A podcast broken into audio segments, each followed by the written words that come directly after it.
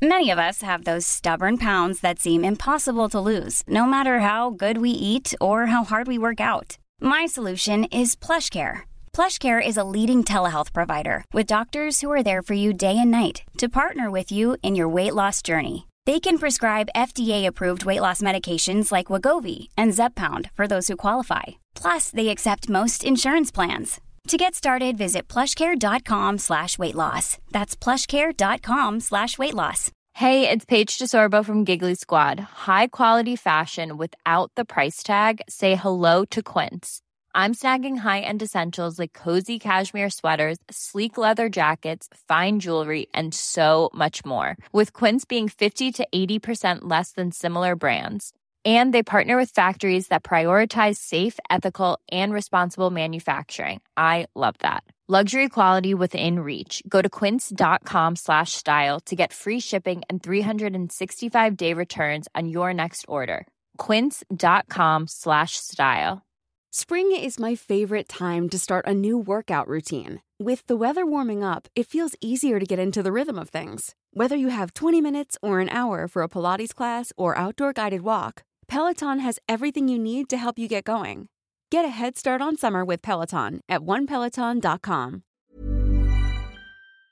Le, droit du travail, c'est un rapport social, enfin c'est un phénomène social, on, on s'en rend compte aujourd'hui à l'heure de la Startup Nation. On voit euh, que euh, les sujets importants, enfin une partie de la valeur qu'on peut apporter à nos clients, c'est la fidélisation, la rétention, euh, des talents. À l'heure où tout le monde se voit comme entrepreneur, c'est comment euh, je garde mes talents, puisque euh, en fait, la valeur des entreprises, c'est les hommes qui la composent, hein, quoi qu'il arrive. Mais...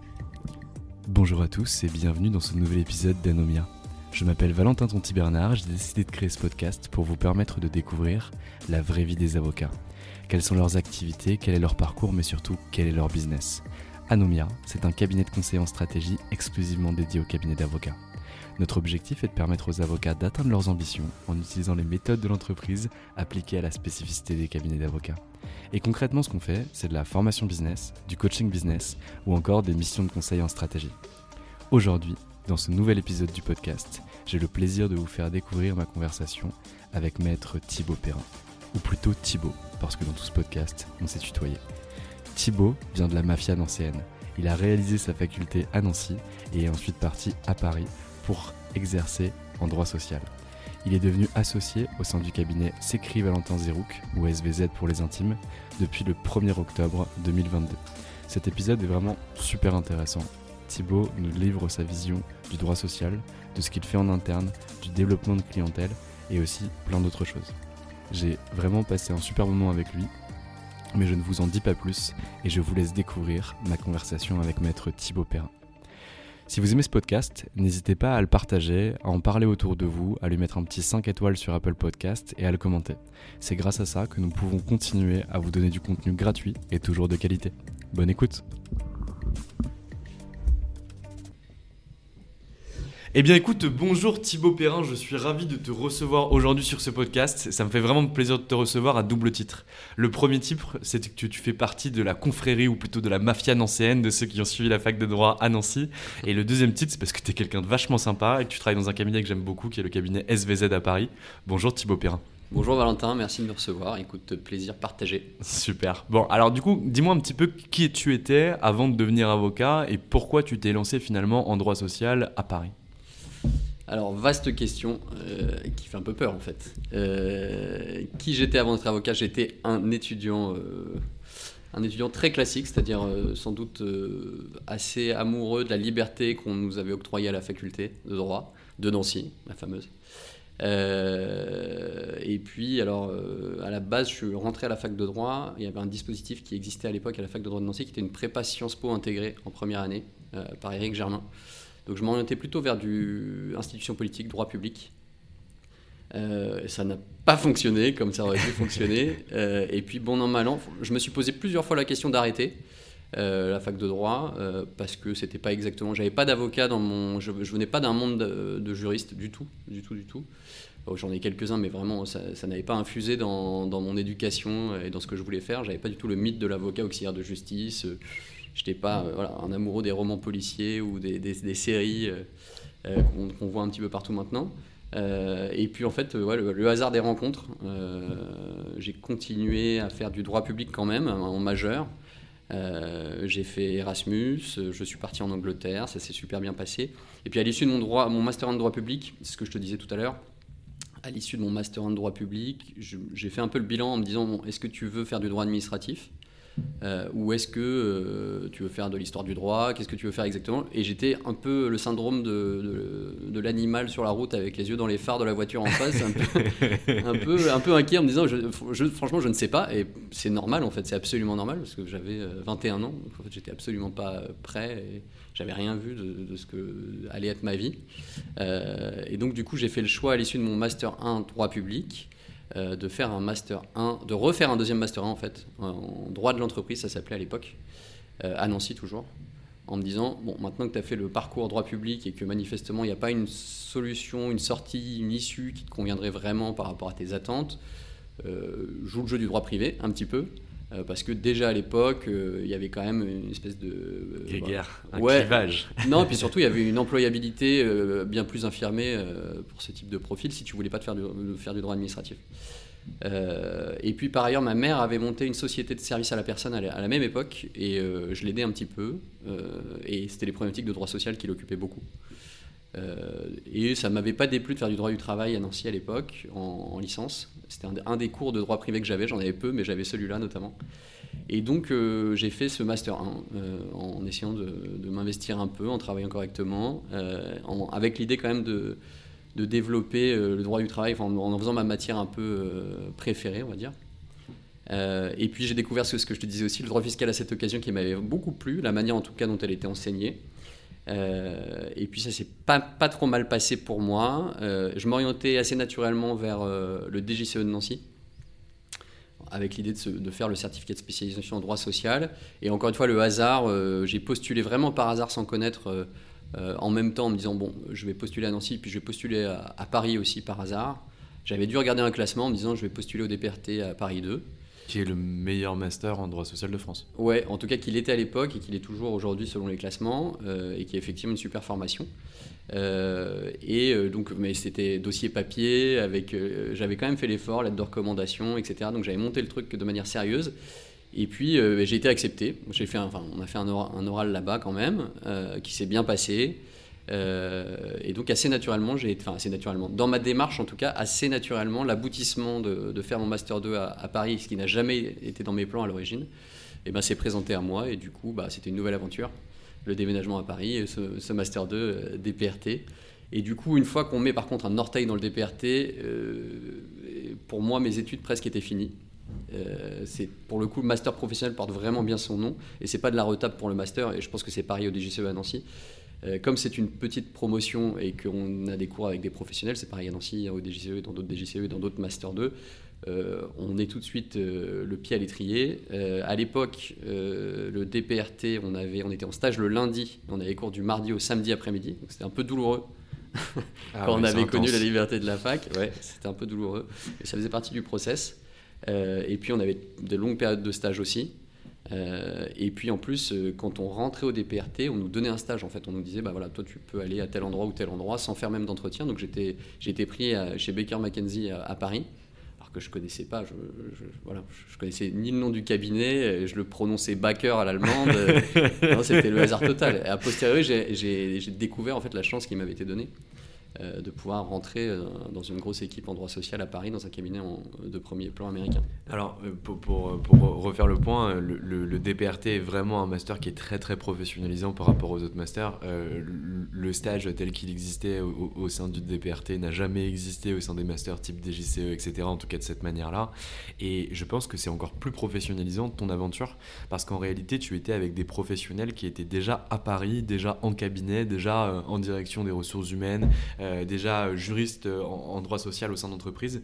Nous, la difficulté qu'on avait, c'est que euh, lorsqu'on est parti, quand on a fait le DGCE de Nancy, on avait beaucoup d'intervenants nancéens ou de la région qui pouvaient venir, et également des Parisiens, et ça nous paraissait comme étant un petit peu une chimère, c'est-à-dire qu'on essayait d'imaginer ce que pouvait être la vie à Paris, tout le monde nous décrivait que c'était en réalité l'enfer, qu'on était très bien payé, mais qu'on se faisait fouetter, alors que toi, en réalité, tu étais déjà dedans, parce que tu avais déjà fait le, franchissement de frontières à, passer de du Grand Est à, la région parisienne. Et je pense que ça, c'était vraiment très très important de pouvoir le faire à, ce moment-là. On en discutait avec des copains du coup du, DGCE qui sont tous partis, en tout cas pour la plupart, à Paris. Et ils disaient qu'ils avaient vraiment découvert ce que c'était en y étant sur place. Et donc je pense que toi, du coup, tu l'as eu vachement plus tôt que ce que nous, on a pu avoir. Le changement de pied était immédiat, mais ça veut pas dire que c'était beaucoup. Alors, ce qui était super, a posteriori, quand même, je me rends compte, c'est que le, le DPRT est dans le laboratoire de droit social. Donc, on est dans une espèce de bulle et ils ont réussi à maintenir ce pont entre le monde académique, parce qu'il y a le laboratoire avec les chercheurs, mais qui sont parfois d'anciens euh, du DPRT ou alors du master recherche de social, et puis euh, les gens du master, les étudiants, les nouvelles générations, et puis il y a des ponts avec des intervenants des anciennes générations et des anciennes promotions qui viennent. ça, c'était vraiment pas mal. Et effectivement, il y avait cette intensité. Euh, et puis surtout la qualité des interventions. Alors ça fait encore une fois, c'est vraiment pas de la langue de bois pour le coup, parce que par thème, on avait vraiment des, séminaires qui étaient euh, au cordeau sur l'état de la jurisprudence. Euh, et, en fait, on avait de l'or, on nous donnait vraiment de l'or sur toutes les thématiques du droit social et du droit de la sécurité sociale pour être euh, hyper sharp tout de suite. Donc en fait, moi je suis arrivé en cabinet, c'était la loi du 20 août 2008 qui venait d'arriver. les collaborateurs, je ne vais pas dire s'arracher les cheveux, mais quand on est les mains dedans et qu'on qu'on travaille, ça fait 15 ans qu'on fait du droit social et qu'il y a une énième réforme. Alors c'est l'histoire de, c'est l'histoire du droit social en France, mais la loi du 20 août, c'était quand même quelque chose à l'époque avec la logique de la représentativité qui changeait. Euh, moi, je suis arrivé, c'était facile pour moi parce que j'étais vraiment dedans, j'étais au cœur du sujet. Et, euh, et, donc, on sentait en plus, en tant que qualité de stagiaire, la plus-value qu'on pouvait avoir. Et c'était super gratifiant. Donc du coup, pour, même pour les cabinets qui reçoivent les gens du DPRT, c'est aussi pour eux une source de, voilà, de, compétences potentielles, de se dire, bon voilà, on a quelqu'un qui est au cœur des sujets. Et puis les avocats le disent, alors je sais pas si c'est vrai, parce que moi je n'ai jamais été, mais en tout cas, ce qu'ils peuvent dire, c'est que les gens qui sont les plus formés, qui sont le plus à même du, droit positif, ce sont les jeunes qui sortent d'études, parce qu'en réalité, ils ont tout qui leur a été prémâché, qui leur a été délivré euh, de la sorte, et qu'après, ben, en fait, le, gap, il est plus compliqué à, aller rechercher, euh, parce que en fait, tu travailles au quotidien sur tes dossiers, tu n'as plus le temps euh, de faire tout ce travail-là, de pouvoir te poser pendant 10 jours et essayer de comprendre une forme, de savoir ce qui se passe, est-ce que tu as ton flux tendu qui, arrive? Exactement. Donc du coup, chez, tu, arrives chez, Baker en 2008, c'est ça? Ouais.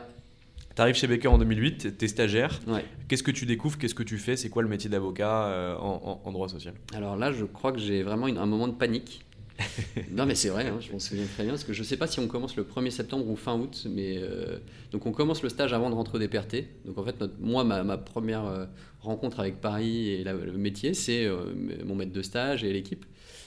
Et en fait, c'est incroyable parce que c'est une intensité de travail.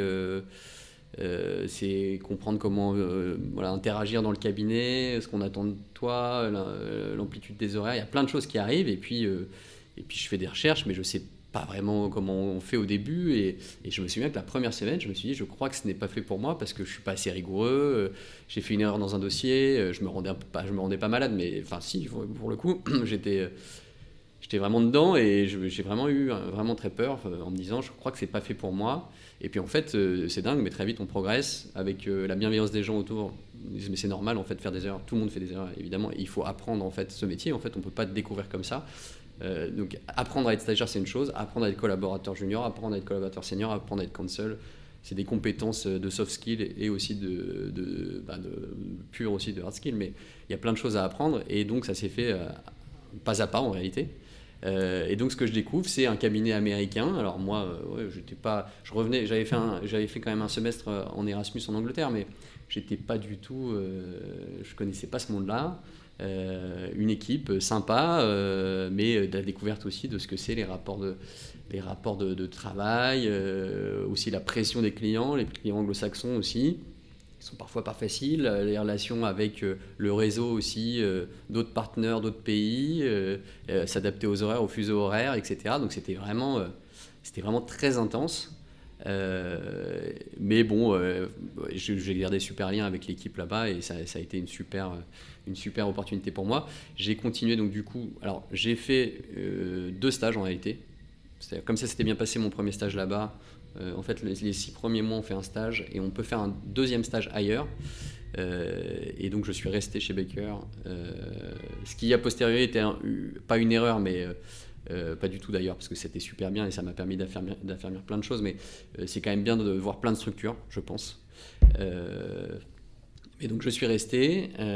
en parallèle, j'avais passé le CRFPA, donc début du, du DPRT je m'étais inscrit l'année d'avant en fait. Et donc je l'ai eu, euh, je l'ai eu dans la foulée de mon master, enfin dans la foulée, au tout début de mon master 2 en réalité. Donc j'étais déjà projeté sur ce truc de devenir avocat. Et c'est aussi pour ça que chez Baker j'ai continué parce qu'ils savaient en fait d'une certaine manière que mon histoire ça allait de, de faire le, le FB euh, et potentiellement de rester chez eux. Ce que j'ai fait d'ailleurs, puisque du coup euh, ma collaboration, j'ai fait un an de collaboration chez Baker. Donc tu signes ta première collab chez Baker, tu as connu les deux statuts chez Baker, c'est-à-dire un, même trois statuts, un statut de stagiaire alternant, un statut de stagiaire tout court et un statut de collaborateur. Est-ce que tu as vu une évolution de ton passage de stagiaire à collaborateur au sein du cabinet? Oui, il y, a un gap hein, quand même euh, auquel j'étais pas nécessaire. Alors franchement, la différence entre alternant ou stage euh, master 2 et le stage final, parce que c'est vrai que moi en fait j'ai fait 18 mois de stage en tout. un, travailleur pas cher. j'étais un peu rincé je crois à la fin. Euh, mais même c'est peut-être plus psychologique d'ailleurs en fait, parce qu'on fonctionne souvent au projet, surtout quand on est jeune. mais la différence entre les deux types de stages, je ne l'ai pas senti, mais ça c'était plutôt bien parce qu'en fait en réalité ça veut dire que chez Baker et dans d'autres cabinets en fait on considère qu'un stagiaire c'est un stagiaire qu'il soit FB ou pas euh, bah, il, fait ce qu'il sera capable de faire mais on, donc on peut le mettre en responsabilité sur plein de sujets. Donc ça il n'y avait pas de difficulté. Après devenir collaborateur ouais c'était une marche quand même et on a l'habitude de dire que au moins la première année de collaboration c'est quand même un peu compliqué parce que euh, même si on a été hyper autonome en qualité de stagiaire, euh, quand on est collaborateur, in fine, les emails, la signature, la responsabilité, la gestion du client, c'est quand même nous. Et puis je pense que c'est une pression qu'on se met aussi. Euh, et puis on peut se cacher derrière personne, alors que quand on est stagiaire, il y a quand même ce truc de se dire je suis en formation. Euh, donc non, non, il y, a une vraie différence. Il y a une vraie différence. Tu restes un an en collaboration, c'est-à-dire qu'au bout d'un an tu pars ou mm. tu te fais partir. non, tu, je pars. Tu, vas pouvoir dire, tu pars. Pourquoi tu pars et tu pars où? Alors pourquoi je pars? Parce que euh, alors à l'époque chez Baker, il y avait euh, le social euh, n'était pas staffé sur le contentieux. L'équipe était que conseil pour des raisons historiques d'organisation du cabinet Baker McKenzie à Paris. C'était l'équipe contentieux qui faisait le contentieux social. Donc ils avaient deux collaborateurs à l'époque qui ne faisaient que ça. Et ça a changé depuis, ce qui est très bien. et donc moi, j'avoue qu'une partie du sel de ce métier, ce que je pressentais, parce que je ne le savais pas en réalité, euh, c'était qu'une partie du le sel de ce métier, c'était quand même la, partie euh, de plaidoirie, euh, surtout en droit social. donc ça, ça me manquait, c'était vraiment un élément qui me manquait. Et puis par ailleurs, alors j'avais quand même réussi lors de, à, l'EFB à l'époque, il y avait un stage final, il y avait un PPI, c'est toujours le cas, et il y avait un stage en alternance aussi pendant les cours. Et j'avais réussi à caler un petit stage en alternance dans un cabinet qui s'appelait SVZ à l'époque, qui était rue Comartin, qui était un petit cabinet. et là encore, le hasard en fait, j'avais pas du tout postulé chez SVZ, j'avais postulé chez LPA, euh, et donc j'avais passé les entretiens, c'était très bien passé, j'avais adoré l'équipe. Euh, j'étais pris chez eux et puis j'avais à cette occasion rencontré Émilie Merigen, qui est associée en droit social chez SVZ et qui partait euh, créer le département social chez SVZ. Et donc ça s'était fait de manière très simple. En fait, LPA m'avait appelé en me disant écoute, tu peux venir en stage chez nous. Si tu veux, Émilie crée aussi son département elle serait ravie de t'avoir, tu fais ton choix, il n'y aura aucune difficulté, enfin, on t'en voudra pas. C'est deux beaux projets, tu fais ce que tu veux. Parce que j'avais trouvé, c'était Karine Bézi qui m'a dit ça à l'époque, j'avais trouvé ça super parce que même en tant que stagiaire, on, peut prendre la décision sans se dire mince, je fais un mauvais coup à l'un ou à l'autre. Et du coup, j'avais vraiment accroché humainement avec Émilie, donc je rejoins le cabinet SVZ, donc vraiment hasard total. Donc ça, c'est avant même d'aller chez Baker Ouais. Je fais ce stage, ça se passe très bien, j'adore. Je découvre un peu le contentieux par son biais. Euh, je découvre ce que c'est une petite structure française euh, avec des typologies de clients différents, puisque chez Baker, on avait, euh, on avait des, conglomérats miniers australiens, des marchands d'armes américains, des manufacturiers, des, voilà, on avait les Facebook, les Apple. Des, des gens qui se, soucient en plus beaucoup du droit social. ouais, alors en plus, ouais, c'est des problématiques qui étaient en plus parfois microscopiques par rapport au sujet, mais c'est voilà, leur objectif de, de cette firme, c'est d'avoir des multinationales avec un niveau de réponse identique euh, dans tous les bureaux, qu'on soit à Abu Dhabi, à Paris ou à Amsterdam. Très clair. Euh, du coup, bon, j'avais ce truc, je me suis dit que c'était quand même une bonne expérience. Chez Baker, ça se passait bien, mais j'avoue que je ne me sentais pas avocat comme ce que j'avais pu percevoir chez, chez SVZ. Et du coup, bon, quand Émilie m'a appelé en me disant je recrute, j'ai besoin de quelqu'un, bon, j'ai dit non, mais écoute, je commence ma collab, je vais rester. Et puis on, on s'est revu, on s'est revu, le truc a traîné, ça a infusé dans ma tête. Et puis à un moment donné, j'étais prêt. Au bout d'un an, je me suis dit, écoute, je crois que il y avait vraiment cette question du contentieux qui est importante pour moi. et donc, bon, je, suis parti de chez Baker en leur expliquant que le projet pour moi c'était c'était un autre type de structure et que je me voyais pas rester, quoi, tout simplement. Donc, tu arrives chez SVZ en quelle année? J'arrive chez SVZ en 2012. Donc, il y a 10 ans. Ouais. Oh Baker et McKenzie, SVZ. Euh, j'ai une première question par rapport à ça. Euh, alors, je, connais les niveaux de REM actuels de Baker, je ne les connais pas sur, euh, de façon historique, mais je suppose, peut-être à tort, que le niveau de rémunération chez SVZ était, était inférieur, et peut-être même bien inférieur à ce que tu as pu avoir que ce que tu pouvais avoir chez Baker. Déjà, est-ce que c'était le cas? Et si oui, euh, comment tu fais, comment tu acceptes ça dans ton esprit? Parce qu'il y a beaucoup de collaborateurs qui disent j'ai envie de me barrer de ces structures-là, etc., pour aller dans d'autres cabinets. Euh, mais t'imagines, je perds 20 000 ou 30 000 de REM annuels. Comment toi t'as fait switch? Euh, bon, je pense que c'est aussi une question personnelle de son rapport à l'argent, de ses charges aussi du moment. Moi, j'étais, j'étais étudiant, je considérais que j'allais très bien ma vie euh, mais finalement je pouvais pas vraiment en profiter. Ouais. Euh, donc il y avait ça dans la réflexion aussi. Et puis euh, chez SVZ, certes je perdais en rémunération, mais il y avait un autre projet qui était entrepreneurial, qui était intéressant. En fait, on en parle tout le temps, mais c'est la question du sens qu'on donne à son métier, à son projet professionnel. Donc ça n'a pas été très compliqué en fait de prendre la décision, pas du tout même. Ok, et donc qu'est-ce qu'elle te vend, Émilie, comme projet? Elle me vend le fait je de. l'appelle Émilie comme c'était ma pote. non, mais je pense qu'elle serait ravie. Euh, elle me vend quelque chose d'assez simple qui est de, me dire euh, tu n'as pas fait de contentieux, tu pourras en faire. Euh, j'ai une typologie de clients de, gros industriels, d'institutionnels, mais aussi de start-up ou d'entreprises plutôt PME, TI. Euh, je fais du conseil et du contentieux en droit de la sécurité sociale et en droit social. Je fais des plans de sauvegarde de l'emploi. Euh, enfin, en gros, elle avait une activité hyper diversifiée, ce qui était super. Euh, je savais que j'allais perdre un peu sur la partie anglo-saxon en anglais parce que chez Baker, c'était très majoritairement en anglais. Ça, ça ne posait pas de problème du tout. enfin, c'était un choix à faire. Il faut, voilà, on peut pas gagner sur tous les aspects. L'argent du beurre, le cul de la crème. Exactement. Donc du coup, bon, voilà. Et, je me suis pas trompé sur cet aspect-là parce qu'en gros, euh, très vite, ouais, j'étais sur des contentieux de la faute inexcusable par exemple, et en même temps euh, euh, des problématiques assez avancées sur du droit du travail pur. Donc il y avait cet aspect-là technique, purement technique, et puis il y avait le fait qu'il rejoint un cabinet assez bienveillant, à taille humaine, avec surtout une bosse avec qui je pouvais bah, parler de tout en fait, et donc être très à l'aise sur plein de sujets. Donc finalement, elle arrive à te faire venir euh, en jouant euh, sur, sur ce qui va être pertinent pour toi, c'est-à-dire la diversité des dossiers et des questions que tu vas pouvoir traiter, le contentieux que tu n'avais pas chez Baker et que tu vas pouvoir trouver. Et tu as parlé au départ de l'aventure entrepreneuriale aussi et de, finalement du développement que tu allais pouvoir faire. Euh, est-ce qu'elle te vend le fait que tu vas pouvoir développer ab initio non. Non, ok. Euh, elle me vend pas ça parce que déjà c'était pas, j'avais pas du tout ça en tête. Moi, je sortais d'une grosse structure, j'imaginais même pas avoir des clients perso. C'était pas du tout quelque chose. En revanche, c'était pas quelque chose que j'avais en tête. En revanche, très vite quand je suis rentré dans le cabinet, la question de la clientèle perso n'était pas du tout un tabou. Euh, c'était pas une difficulté. Euh, euh, en fait, le cabinet avait été créé euh, par des anciens chez Wilkie et Gide qui avaient lancé le cabinet très jeune et qui avaient tous une clientèle personnelle. Et tous les associés qui sont arrivés avaient tous une clientèle personnelle. Ils avaient tous été collab avant. Enfin, tout le monde comprenait cette problématique-là.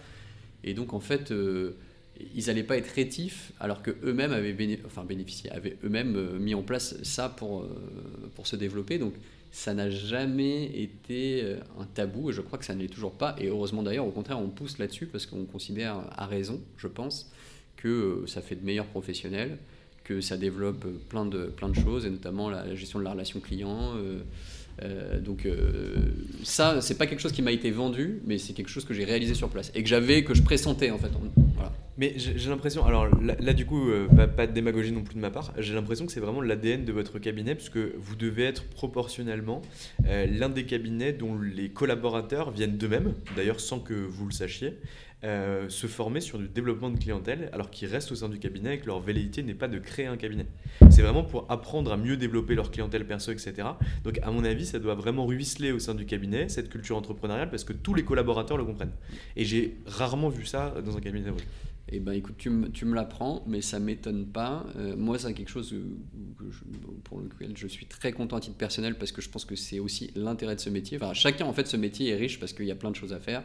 Si on veut être prof, euh, si on veut faire de la doctrine, euh, si on veut être un super technicien, si on veut faire que du contentieux, si on veut être rainmaker et faire que du transactionnel, on peut le faire. Si on veut faire tout un petit peu, on peut le faire. Et, et l'un des intérêts de ce métier aussi, je trouve, c'est cette capacité. Alors, moi, je l'avais toujours cons- considéré comme aussi un- une idée de se dire que le, contrat de collaboration, il y a une ambiguïté quand même, c'est que euh, on prête sa force de travail à un cabinet qui va nous abreuver en dossier et qui va nous former aussi, mais à un moment donné, parfois les courbes se croisent, enfin, l'intérêt n'est plus n'est plus partagé et c'est tout à fait normal. Euh, et donc il faut se préparer à ce moment-là parce que euh, tous les collaborateurs ne peuvent pas être associés, puis tous les collaborateurs n'ont pas envie d'être associés, et puis les collaborateurs peuvent être associés ailleurs. Et donc le développement de la clientèle personnelle, c'est aussi le principe de réalité, c'est de se dire demain, comment je travaille, où je travaille, qu'est-ce que j'ai envie de faire, quelle clientèle j'ai envie d'adresser, quelle pratique j'ai envie de développer, de niche ou pas. Peut-être d'ailleurs que je me suis formé en social, mais ce qui m'intéresse en fait, c'est le droit dans le métavers. Je dis ça, mais tu vois. Euh, ou le droit des robots dans l'espace, j'en sais rien. Euh, donc, euh, donc de toute façon, je pense qu'il y a le principe de réalité qui nécessite que si le contrat de collaboration a du sens, c'est parce qu'il faut qu'il y ait quand même les deux choses, c'est-à-dire donner fournir du travail à ses collaborateurs, c'est quand même un terme plus adapté qu'abreuver, mais, euh, mais aussi que voilà, il y a cette capacité pour les collaborateurs à développer à côté euh, un fonds de clientèle, à mon avis. Et, moi, je suis content à titre personnel, tu vois, que que tu me dises ça, parce que ce qu'on constate aussi, c'est que les collaborateurs qui nous quittent, euh, ils, partent toujours pour créer leur cabinet. Et euh, donc, ça veut dire effectivement qu'il y a, y a une forme d'engagement, à mon avis, contrairement à ce qu'on pourrait croire, c'est presque contre-intuitif, mais le fait que les collaborateurs aient une clientèle personnelle, ça les pousse à comprendre aussi certains enjeux de relations clients. Et donc, en fait, de manière paradoxale, leur engagement client vis-à-vis de ceux du cabinet est en fait démultiplié.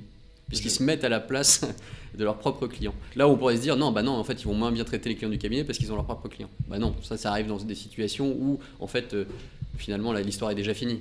Je vais Mais- t'inviter plus souvent, toi.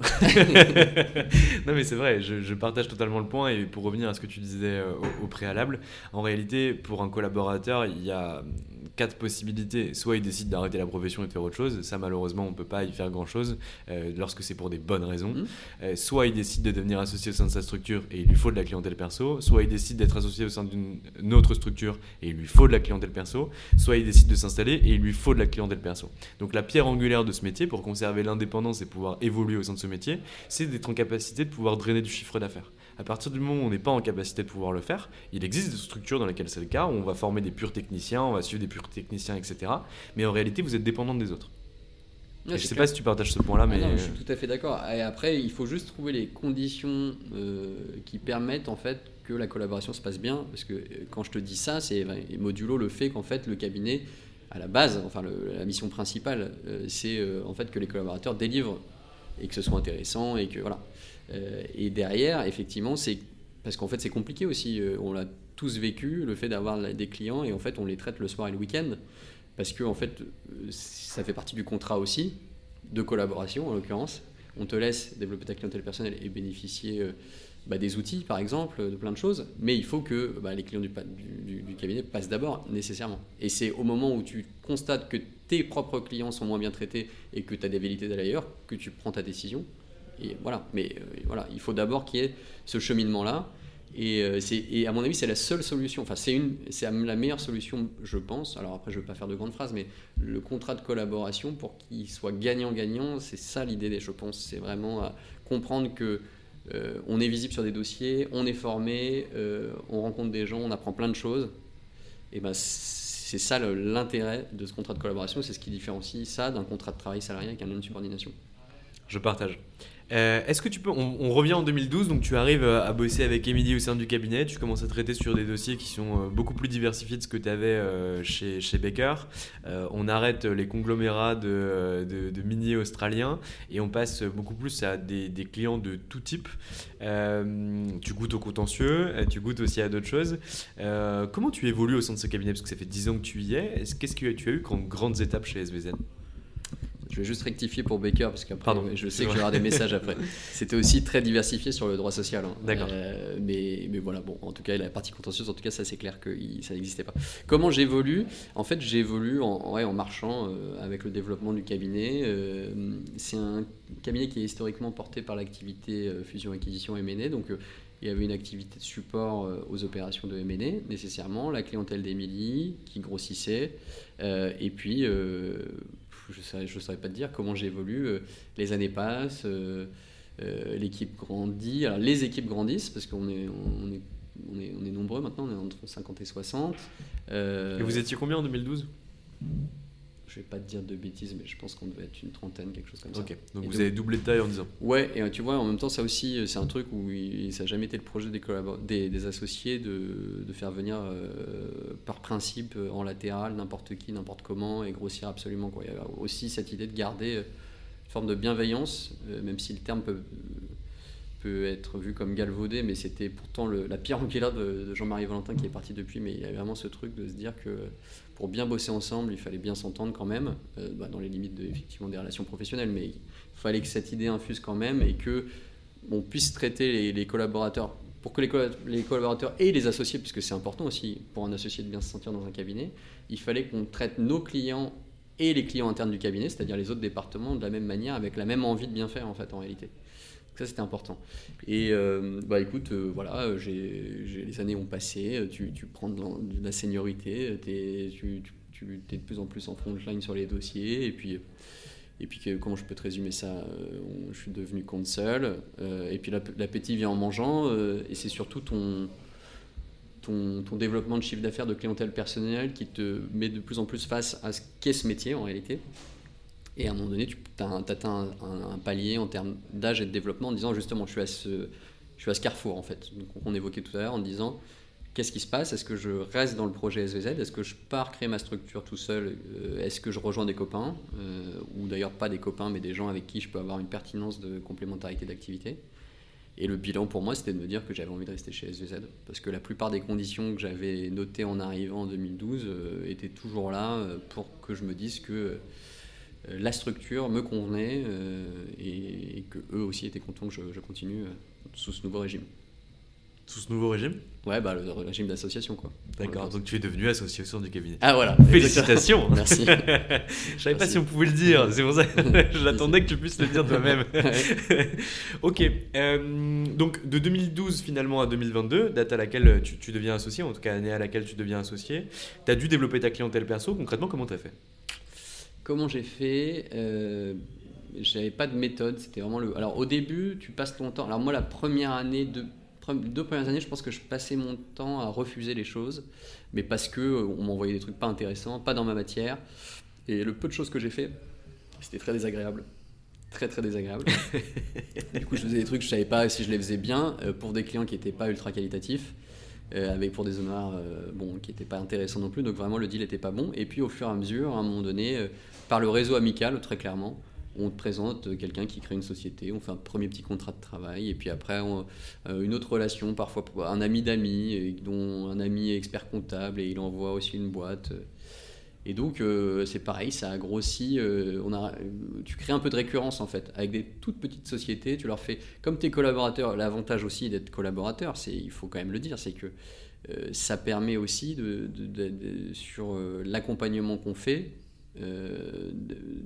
d'offrir des, des- des conditions d'accompagnement qui ne sont pas les mêmes que quand on a les coûts de structure. Et donc ça permet de se tester aussi sur euh, ce qu'on est capable de faire, euh, sa logique de pricing, tu vois. euh. Et tu bénéficies aussi de tout le knowledge du cabinet. Exactement. Parce que Ouais. des, des modèles de contrat de travail, c'est beaucoup plus compliqué quand tu es tout seul dans ton coin que quand tu es dans un cabinet comme SVZ où derrière tu peux en trouver 4-5 euh, que tu peux essayer de compiler ou essayer de retravailler. Il y a ça, il y a l'expérience qu'on a en tant que collaborateur. Bon, ça, ça n'a qu'un temps. Mais on crée un début de récurrence qui fait que le petit client reste un petit client, mais il amène un deuxième petit client. Et puis les... Mais vraiment, moi, ça a été, ça a été euh, tout petit pendant euh, 4-5 ans. Mais à chaque fois, ça a augmenté, mais un petit peu. Et puis on avait un client de plus. Et puis il y a un client qu'on a eu il y a deux ans et qui revient plus. Et puis au bout de trois ans, il, nous sollicite un peu parce que, en fait, cette petite clientèle, elle vivotait parce que, bah, un, on la développe pas en réalité. On la traite au coup par coup en fonction des besoins. Et puis en fait, bah, on peut être recommandé, mais si on n'est pas acteur pour la recommandation, c'est un peu compliqué quand même. Bah, les gens, ils ont leur activité, ils n'ont pas que ça à faire de, de, recommander un avocat en droit social en plus. Donc, mais voilà, c'est pareil, c'est vraiment du, c'est un temps long, je trouve, mais c'est intéressant aussi de, de gérer, de voir les boîtes grandir. Et puis du coup, moi, de, ces clients perso que j'ai eu euh, à partir de 2013, je pense, euh, c'est, il y en a, enfin, j'ai beaucoup, beaucoup de sociétés qui sont toujours mes clients aujourd'hui avec lesquels euh, je travaille beaucoup. Il y en a qui étaient trop gros pour toi et que tu as souhaité apporter au cabinet? Ouais, il y en a eu un ou deux. Ouais. Et alors ça, ça s'est passé comment? Parce que c'est euh, une frustration de beaucoup des collaborateurs de dire ouais mais j'ai un client mais il n'y a pas de politique qui est claire en interne. Si je l'apporte, est-ce que je vais garder la, relation client? Est-ce que je vais avoir euh, une rémunération d'apport d'affaires qui va pouvoir être réalisée? Euh, Est-ce que toi c'est des réflexions que tu as eues, des peurs que tu as eues au départ ou pas du tout?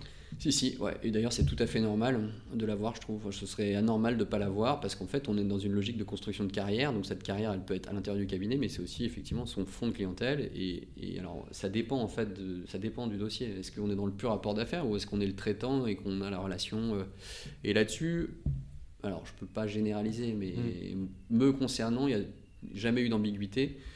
Euh, il y avait cette idée que c'était moi l'interlocuteur, j'allais même jusqu'à signer des factures pour le cabinet. Mais en même temps, on ne peut pas aussi demander au cabinet de prendre le dossier et donc d'organiser le temps du cabinet euh, pour traiter ce client et euh, en récolter les fruits, entre guillemets. Par contre, la relation client était toujours là et puis on en tenait compte évidemment dans bah, notre, notre pertinence de, de, collaborateur. Donc en fait, quelqu'un qui facture beaucoup d'heures et ou qui aussi est développeur d'affaires, nécessairement c'est pris en compte. Hmm. Après, il y a des réflexions sur la rémunération qui dépendent des cabinets et c'est des sujets sur lesquels on travaille nous aussi. Hein. Et donc, c'est, en fait, c'est des réflexions qui sont normales. C'était l'âge de pierre avant, mais je pense que la plupart des cabinets s'en sont emparés parce que c'est aussi dans la logique de fidélité. Non, tu crois pas? Alors, moi, je, vois beaucoup de collaborateurs qui commencent à être alors, un peu plus seniors que ce que tu étais à l'époque, euh, qui commencent à être entre 5 ans et 7 ans de bar, euh, qui commencent à vraiment se poser de grosses questions. Et j'ai vu beaucoup de départs de collaborateurs ou de cancel de cabinet à cause de ces sujets-là. Euh, où en gros tu as un cancel ou un collab, euh, j'ai entendu vraiment une, trentaine ou une quarantaine de fois cette histoire, euh, qui apporte un dossier qui va générer un certain volume d'honoraires. pour certains d'entre eux, c'était 200 000, 300 000 euros de, chiffres sur le client apporté sur une année et qui au final on avait une tape dans le dos de l'associé euh, qui disait t'inquiète on voit ça dans ton bonus à la fin de l'année. Et le bonus qui restait similaire à ce qui avait été euh, habituellement. Bon, ça, et là le collab se barrait hein. ouais ouais. Bah, ça c'est un peu c'est plutôt une problématique de management parce qu'après il y, a aussi ce qu'il faut dire aussi aux gens qui nous écoutent. Il y, a quand même la logique parfois des structures où quand on est dans une très grosse structure euh, bah, l'apport finalement l'apport d'affaires pour le cabinet bon l'associé il est content mais finalement c'est pas ça va pas être stratégique dans son développement non plus. Et parfois il est pas content non plus. Exactement parce qu'en réalité si quelqu'un est surstaffé euh, qu'il est déjà à 100% ou 110% en termes de prod il n'a aucun intérêt à accepter un dossier qui va être amputé de 10-15 points euh, pour rémunérer le collaborateur alors que lui est, déjà à 110% de prod. Exactement. il perd 15% sur chaque dossier. Et puis il y a aussi le sujet où son ratio de renta peut être aussi entamé parce qu'il va se dire bah du coup pour le prendre on a dû faire des honoraires un peu bas euh, mais du coup ça correspond pas du tout au modèle du cabinet. Donc en fait personne n'est satisfait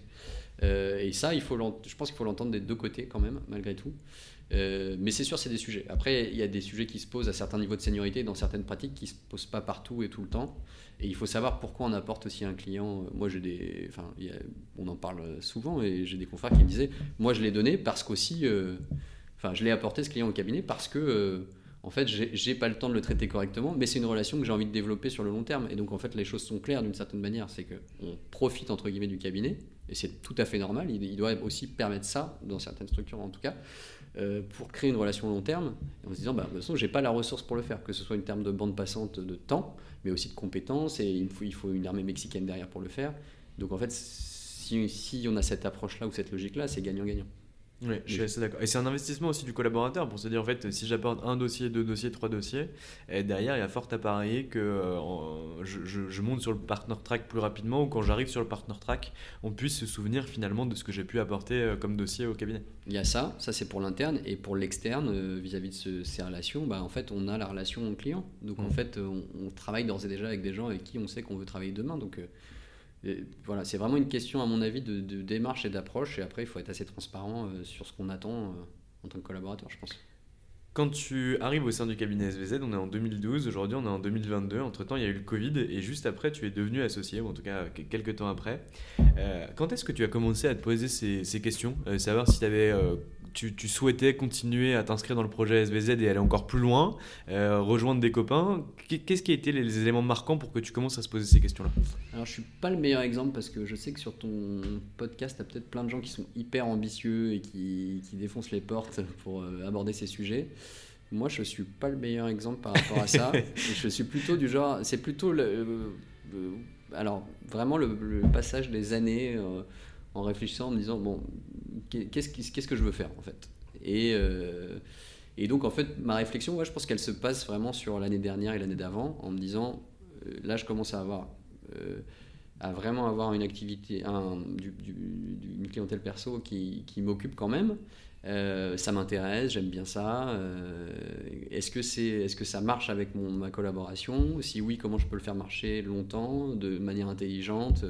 Et donc, c'est quelque chose qui infuse sur les deux dernières années. Mais j'ai pas un événement. C'est pas, disons qu'en fait, quand je suis rentré dans le cabinet, jamais j'imaginais devenir associé, euh, alors que je suis rentré en stagiaire. Et c'est quelque chose qui est c'est quelque chose qui doit arriver naturellement, je pense. En tout cas, moi, de manière assez saine, je pense, c'est jamais quelque chose que j'avais en tête comme un objectif ultime, même si j'étais hyper satisfait de l'être parce que c'est une forme de reconnaissance. Et euh, ça peut aussi être une forme d'aboutissement dans une profession libérale, quand même. Euh, mais c'est pas quelque chose sur lequel j'étais bloqué du tout. Euh, et c'est plutôt quelque chose qui s'est présenté assez naturellement. Très clair. Et comment ça s'est passé au moment où tu commences à te poser ces questions-là? Est-ce qu'on te propose l'association? Est-ce que c'est toi qui la présente Qu'est-ce que tu dois faire et qu'est-ce qu'on va regarder concrètement? Alors, euh, qu'est-ce que. Alors, non, il faut évidemment euh, se présenter. Alors, euh, il, faut, il faut en parler. Quel est ton projet? Quelle est ton, ta projection de chiffre d'affaires? Quel type de clientèle tu veux adresser? Pourquoi c'est pertinent pour la structure de devenir associé? Euh, qu'est-ce que tu as envie de faire euh, Non, non, il y, a vraiment un, travail à faire en amont, ça c'est évident. Ce que je, je, ne savais pas avant, et en fait ça dépend aussi, ça dépend des cabinets, parce qu'il y a des cabinets dans lesquels effectivement il faut faire un partners meeting avec 80 personnes à Paris, puis après aller à Londres, et puis aller... chez Lead. Exactement. Mais il y en a plein en fait, c'était pareil chez Baker aussi. Euh, mais même dans tout type de structure, en fait, faut comprendre que c'est quand même il y a un affectio societatis on t'aime bien mais il y a quand même un truc de se dire bon bah au bout du bout il faut qu'on fasse tourner la structure et on n'est pas une asso quoi.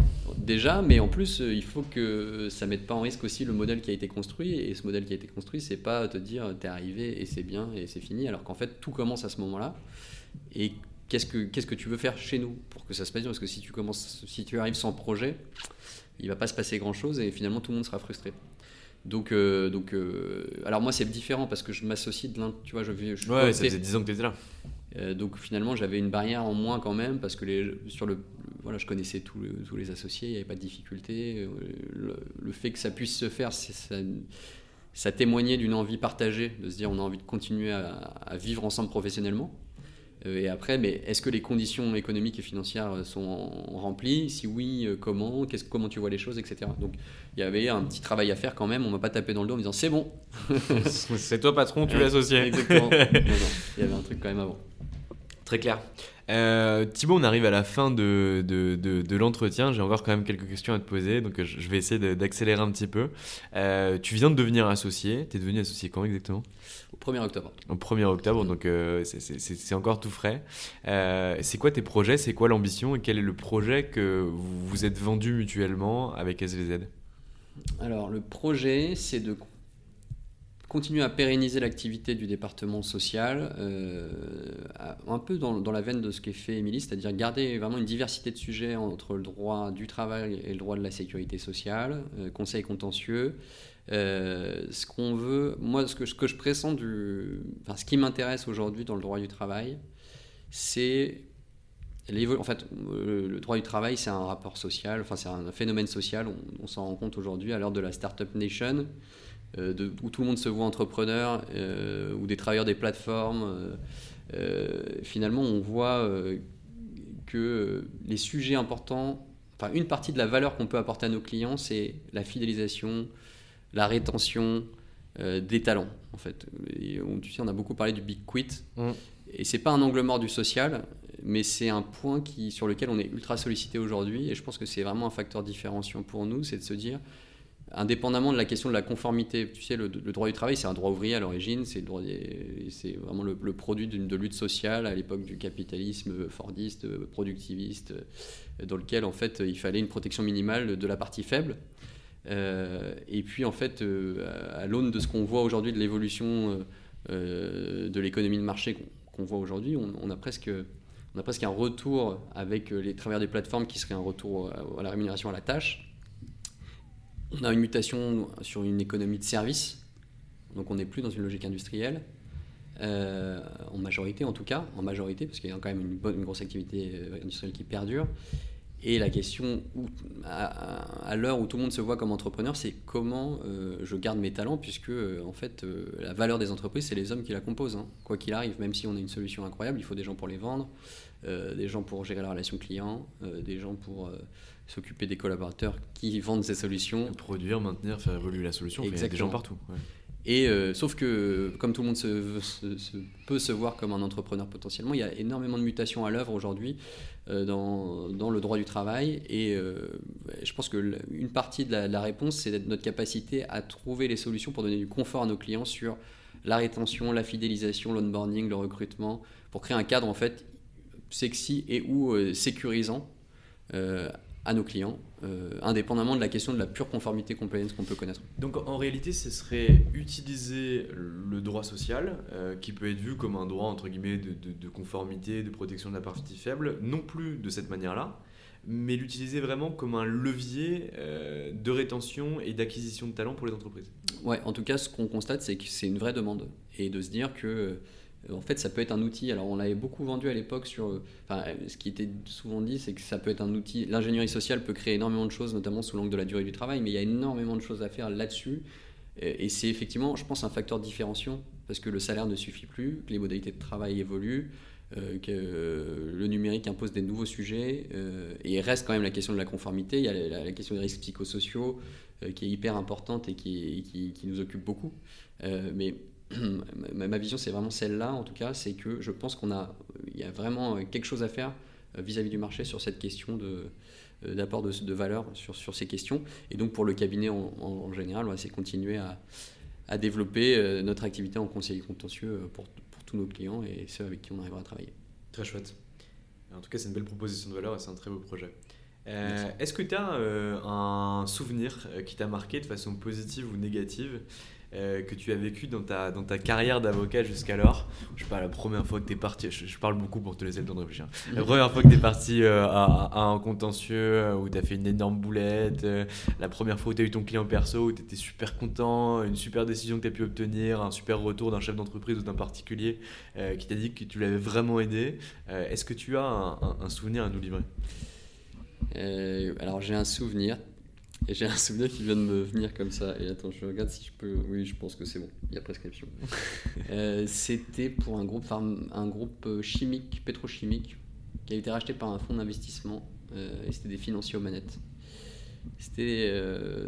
lui était allemand, je pense. Bon, bref. Il y avait une procédure de licenciement d'un salarié protégé. Euh, il y avait eu un refus. Nous, on était arrivé en cours de dossier. Il y avait eu un refus d'autorisation et donc je devais assister cette personne euh, devant euh, la directe. À l'époque, ça s'appelait d'ailleurs pas la directe, c'était la DDTEFP. Bon, bref. et donc, cette personne qui était un financier, qui était toujours entre deux jets, qui avait un chauffeur, était arrivé. Je lui ai dit il faut peut-être. Il était avec son chauffeur privé, sa voiture vitre teintée. Je lui ai dit il faut peut-être se garer un peu plus loin quand même. non, c'est lui qui avait dit ça d'ailleurs. On va, va s'arrêter un peu plus loin on, avait, fait un brief avant et euh, il était venu avec un traducteur et en fait c'était absolument incroyable quand j'y pense. C'était vraiment deux mondes qui se rencontraient. Pour le coup, on était dans les bureaux euh, de la Direct et euh, on faisait la traduction. Monsieur X dit que et moi, j'essayais un peu de, le contenir sur tout, le, tout ce qu'il disait, parce qu'en fait, je me disais, non, mais tout ce qu'il dit n'est absolument pas ce qu'on devrait dire maintenant, c'est pas du tout ce qu'on s'était dit avant lors du brief. et en même temps, j'étais un peu en. J'avais pris de la hauteur et je vivais ce moment en me disant, c'est incroyable ce moment, euh, ce moment où, où il sort de sa voiture vitre teintée pour parler avec le représentant du, du ministère du Travail, pour essayer de justifier du licenciement. Euh, de ce salarié protégé pour faute grave. Et d'ailleurs, on n'a pas eu l'autorisation. Hein. De toute façon, c'était pas gagné à l'origine. Et c'était vraiment deux mondes qui se rencontraient. Et c'était ça. Il y a quand même un bon côté quand même, c'est que malgré euh, toutes les tours d'ivoire qu'on met, euh, ou qu'on peut constater dans la vie de tous les jours, l'administration reste forte parfois sur les, dispositifs qu'elle met en œuvre. Et donc, en l'occurrence, là, c'était le droit à l'épreuve, le droit réel, et ben, c'était d'aller dans cette sous-préfecture euh, d'Île-de-France avec cette personne qui venait directement du Bourget avec son chauffeur privé, mais malgré tout, il avait dû s'y plier. Avec sa grosse roro au poignet. je crois qu'il avait évité, mais euh, et donc moi j'étais là en train de l'assister et voilà, j'avais conscience quand même de, de, vivre un moment qui pour moi en tant que collaborateur, je me disais bon là c'est quand même étrange et c'est rigolo en même temps. Thibaut, je te, remercie pour le temps que, que tu m'as accordé, le moment qu'on a passé ensemble. Euh, je passais un super moment où on a refait euh, finalement la, conception du droit social et je trouve que c'est assez chouette, euh, même si techniquement j'ai pas du tout le niveau, mais en tout cas il y a quelques, quelques trucs que j'ai compris et que, que je retire. donc merci beaucoup pour ton passage. Bah, merci à toi. Tu recrutes actuellement? Alors, euh, non, on vient de recruter. Vous venez de recruter, bon, en tout cas, s'il y a des stagiaires, des collaborateurs ah qui veulent travailler dans les prochaines années, ils peuvent venir te voir. Stagiaires, absolument. Stagiaires, euh, oui, stagiaires, euh, premier semestre, on, cherche. Ok, super. Thibaut, je te remercie, je te souhaite une belle journée, je te dis à très vite. Merci, à bientôt. Et voilà, c'est fini pour aujourd'hui. J'espère que cet épisode vous a plu. Pour découvrir tous les contenus qu'Anomia propose, vous pouvez vous rendre sur www.anomia.fr. Vous y trouverez des vidéos, des podcasts, des articles et également nos propositions de formation et d'accompagnement dédiées aux avocats, dédiées au business des avocats. Je vous souhaite une excellente journée et n'hésitez surtout pas à nous contacter. À bientôt. Budget. Quince is a place to scoop up stunning high-end goods for 50 to 80% less than similar brands. They have buttery soft cashmere sweaters starting at $50, luxurious Italian leather bags, and so much more. Plus, Quince only works with factories that use safe, ethical, and responsible manufacturing. Get the high-end goods you'll love without the high price tag with Quince. Go to quince.com/style for free shipping and 365-day returns. Mom deserves the best, and there's no better place to shop for Mother's Day than Whole Foods Market. They're your destination for unbeatable savings, from premium gifts to show-stopping flowers and irresistible desserts. Start by saving 33% with Prime on all body care and candles. Then get a 15-stem bunch of tulips for just $9.99 each with Prime. Round out Mom's menu with festive rosé, irresistible berry chantilly cake, and more special treats. Come celebrate Mother's Day at Whole Foods Market.